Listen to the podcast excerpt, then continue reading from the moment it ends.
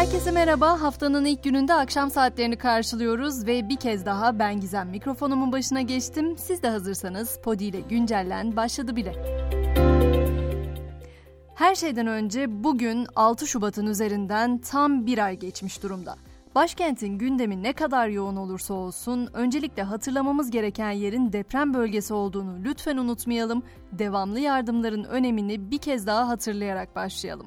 Elbette Ankara'nın sıcak gündeminden de bahsedeceğim. İyi Parti lideri Meral Akşener'in cuma günü yaptığı açıklamayla başlayan hareketlilik başkentte bugün de devam etti. Önce Ekrem İmamoğlu ve Mansur Yavaş'la bir araya gelen Akşener, daha sonra CHP lideri Kılıçdaroğlu'yla Millet İttifakı toplantısı öncesi bir görüşme gerçekleştirdi. İyi Parti'nin altılı masaya dönüş formülü arayışında Yavaş ve İmamoğlu'nun Cumhurbaşkanı yardımcısı olarak atanması teklifinde bulunduğu belirtildi.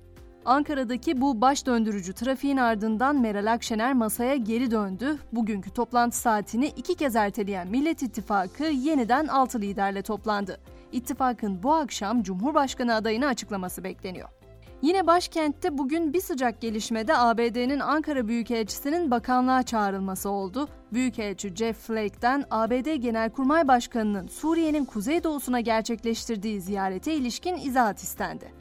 Gündemin öne çıkanları bazen bu şekilde yer değiştirebiliyor ama bugün bir ayı dolan deprem başlığı hiç unutulmaması gereken elbette.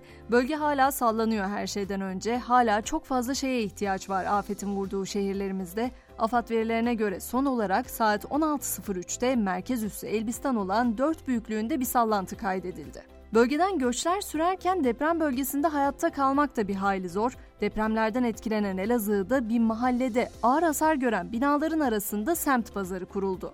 Binlerce kişinin alışveriş yaptığı ve 200 pazarcının tezgah kurduğu bölgedeki tehlikeli pazarlık tepki çekti. Yıkıcı depremlerin ardından İstanbul'da tetikte biliyorsunuz. Önlem amaçlı kapatılan hastaneden açıklama geldi. Cerrahpaşa Tıp Fakültesi Dekanlığı 7 Mart'tan itibaren tüm branşlarda mevcut kısıtlı imkanlar dahilinde ayaktan hasta poliklinikleri, tedavileri ve laboratuvar hizmetlerinin deprem riski olmayan çelik konstrüksiyon binalarda sürdürüleceğini duyurdu. Afet Yeniden İmar Fonu teklifi ise meclis başkanlığına sunuldu. Teklifle afet bölgesi ilan edilen alanlarda imar, altyapı ve üst yapı çalışmaları için gerekli kaynağın sağlanması, yönetilmesi ve ilgili kamu kurum ve kuruluşlarına aktarılması amacıyla Afet Yeniden İmar Fonu kurulması hedefleniyor. Öğrenciler için oldukça önemli haberi de aktarayım. Burs ve öğrenim kredileri Mart ayı ödemeleri başladı. Ödemeler 10 Aralık'a kadar TC kimlik numarasının son numarasına göre yapılacak. Ekonomi cephesinden de haber vereyim. Suudi Arabistan Kalkınma Fonu Merkez Bankası'na 5 milyar dolarlık mevduat yatırılması konusunda anlaşma sağlandığını açıkladı. Açıklamada söz konusu mevduat sayesinde çeşitli sektörlerdeki ekonomik sorunların çözümüne katkı sunulmasının hedeflendiği belirtildi.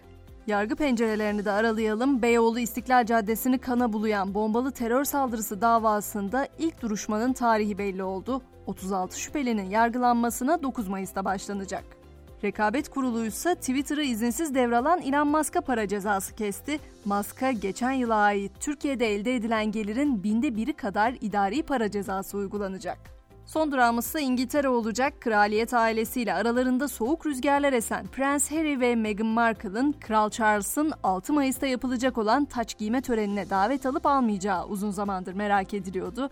Çift kraliyet ailesiyle aralarındaki gergin ilişkiye rağmen Kral 3. Charles'ın taç giyme törenine katılmak üzere bir davet aldı.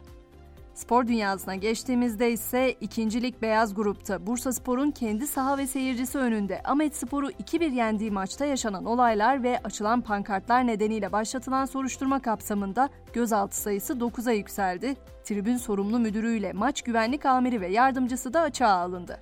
Süper Lig'de ise 24. hafta bu akşam Kasımpaşa Antalya Spor mücadelesiyle tamamlanacak. Maç saat 20'de başlayacak.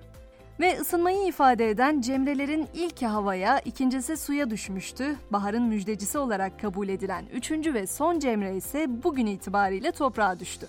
Ben de baharın kokusu havaya, umudun tohumu toprağa karışsın, tam bitti derken her şeyin daha iyisi başlasın temennisiyle noktalıyorum bu akşam güncelleni. Yarın sabah 7'de tekrar görüşünceye kadar şimdilik hoşçakalın.